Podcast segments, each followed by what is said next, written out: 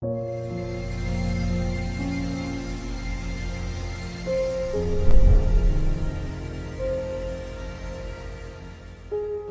yang terpenting di dalam kehidupan kita yang perlu ditinggalkan adalah jangan biasa engkau mendebat siapa pun walaupun dirimu adalah orang yang benar.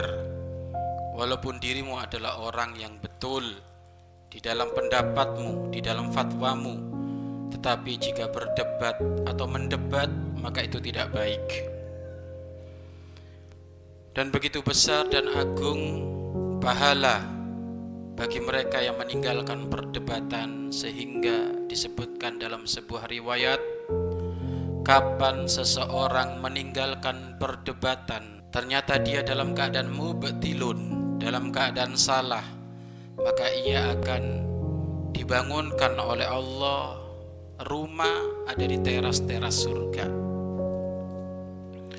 begitu juga barang siapa yang meninggalkan perdebatan dan dia dalam keadaan benar, betul pendapatnya, namun ditinggalkan perdebatan itu, maka dia akan dibangunkan oleh Allah istana yang megah di kawasan yang paling elit ada di surganya Allah Subhanahu wa taala.